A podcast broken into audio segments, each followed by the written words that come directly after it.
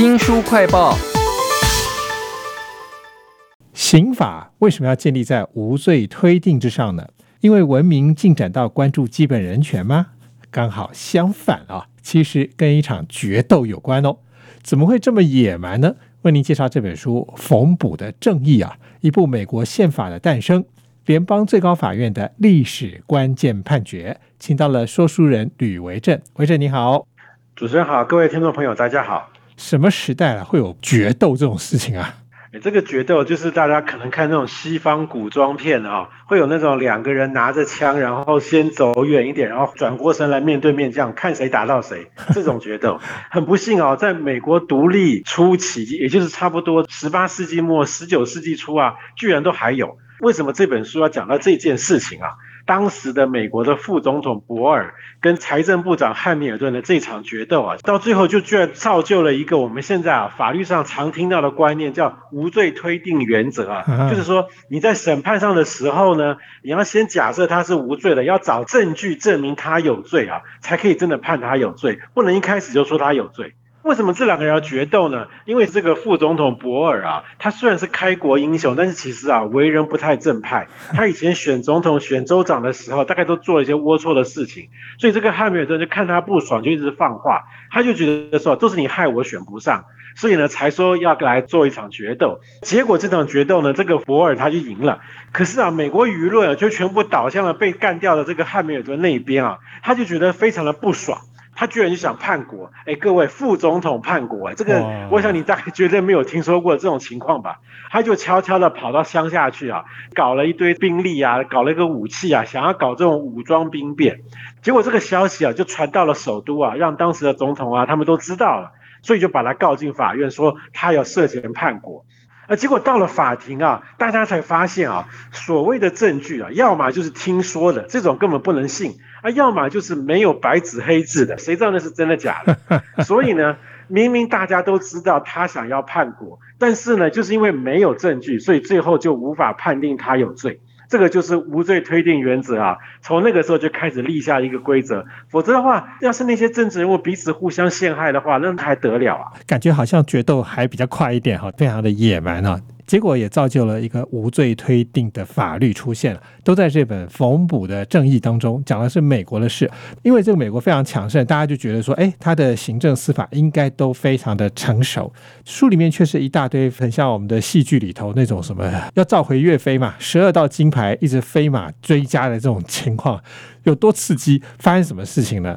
哎，这个啊，看了这本书，你会发现美国的宪法当初刚刚推出来的第一版啊，是超级不完整的。那这个不完整到什么程度呢？好比说，我们现在都常常听说大法官啊会释宪，就是解释宪法嘛。像这种解释宪法，或者是有没有违宪的权利啊，在我们自己的宪法是第七十八条讲得很明白哦。可是呢，这种权利啊，在美国宪法里居然没写哇。所以呢，美国刚独立后的那个美国的最高法院啊，其实根本没什么权利啦。甚至最初的那些大法官啊，每天就在那边穿着法袍坐在那个庭上等人家了有案子进来，结果等了大半年一个案子都没有，就是一个很凄凉的感觉。那这个美国大法官啊，解释宪法或者是宣告违宪的权利到底怎么产产生的呢？也是从当年啊两个党派啊龌龊的争斗来的。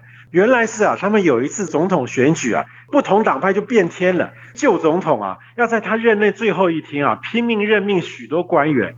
可是，在那个年代啊，你要任命官员啊，好像是你一定需要一张白纸黑字的任命书，而且盖了章之后，还要可能是找人骑马送出去吧，哈，这样才算是正式任命完成。结果因为就在最后一天啊，还有十几二十份啊，盖好章了，可是却来不及啊，骑马送出去。到了隔天啊，被这个新总统看到，就把他整个拦截下来，他就说：“哎，这些任命状无效，我要重来。”这个事情呢，就闹到那些当事人手上。就是我知道我被任命，可是居然你说我无效，最后就一路告进最高法院，说你这个政府违法，因为我根据哪一条法令，我要求，哎，最高法院必须要让这些任命状送到我手上。当时啊，这个气氛就很尴尬。最高法院的大法官他最后做了一个非常精明的决定哦，他的意思是说啊，其实这个案件啊，我不受理。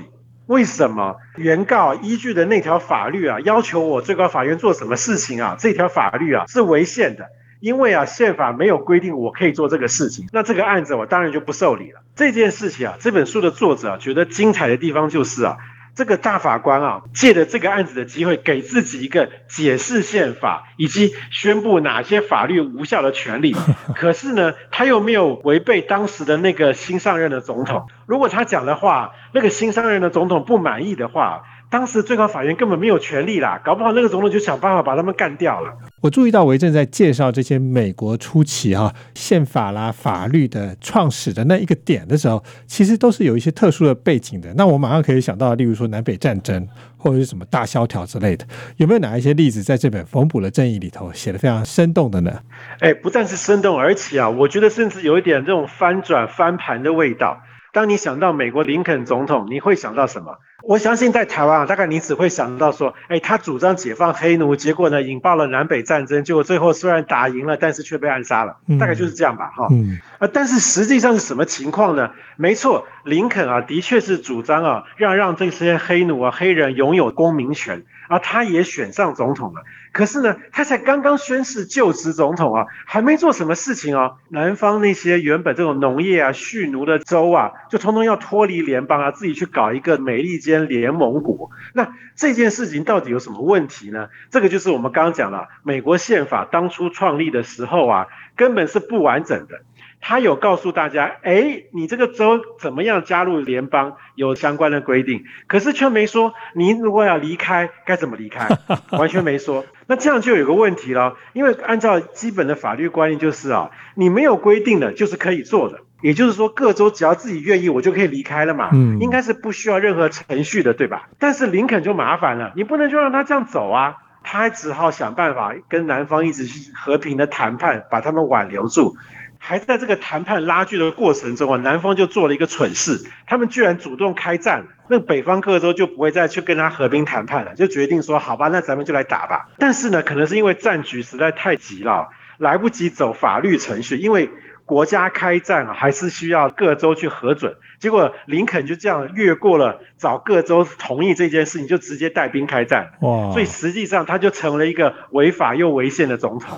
那真是很抱歉，因为他打赢了嘛，胜者为王嘛。所以说大家现在都不讲这一段了，只有这本书才会讲。哇！残破不堪的立法，再加上违法，但是却赢了，这样一个混乱的局面啊，都在这本缝补的正义当中啊，一部美国宪法的诞生。联邦最高法院的历史关键判决啊，刚才讲的是林肯嘛，我想到美国历史上有名的总统还有好几个。哎，对，如果你是这个党国教育出来的，你一定非常的钦佩啊、崇拜啊，而且感谢罗斯福嘛，哈。可是你看完这本书啊，你大概会觉得罗斯福根本就是个恶霸，甚至像是一个暴君皇帝一样，怎么回事呢？因为罗斯福啊，他是在美国大萧条的情况之下就任总统，后面呢又遇到了二次大战。所以这两件事情啊，都是美国一个非常紧急的状态。所以说，在当时啊，民意的拥护之下，罗斯福其实在当时做了很多，其实是超出了法律授权给他的一些事情。当时啊，作为法律最后一道把关者的最高法院啊，也就没办法说什么话，因为你这样说下去，民众就会来抗议嘛。但是呢，罗斯福也做的太夸张，因为有一次啊，最高法院宣告他一个法律违宪之后啊，这个罗斯福居然想到说。好啊，你们这些人不支持我嘛？那我就提名更多大法官进入最高法院去支持我，这样我就不会有任何违宪的情况了吧？哇，这个就叫做最高法院填塞计划，就是原本最高法院平常都是九个人，按照法律规定其实是可以增加到十五个人。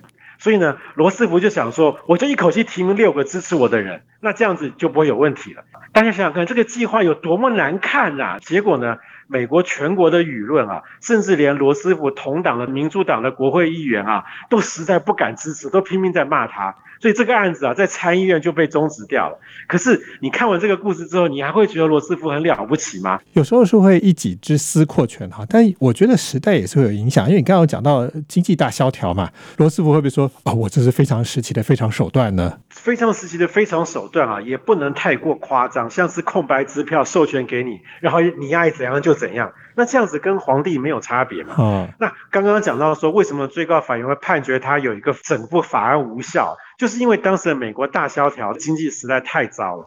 其实罗斯福的所谓的新政哈，他其实就是那种讲的非常含糊，全部授权行政机关可以要怎样就怎样。像这种啊，立法就已经制造了一个这种模糊的空间了，那就会让行政机关里面贪污啦、腐败的情况就会出现。所以就是因为这样啊，有一个民间的养鸡场啊，觉得自己的权利被侵犯，就告到法院去。没想到最高法院居然宣布，你整个法律都是无效的。哇！我们几乎没有听过说整部法律违宪的事情，一条就可以上新闻了，更何况是整部法律无效。所以就是因为这件事情，才把罗斯福气到，他想搞一堆自己，然后去最高法院。比戏剧还夸张啊！都在美国的历史当中都可以看得到。这本书明明是台湾人写的哦，但是他把美国的各种法案判决、历史上面出现的各种裂缝或者是难看的事情，全部都融合在一起了。书名。就叫做缝补的正义啊！非常谢谢说书人吕维正，谢谢您，谢谢大家。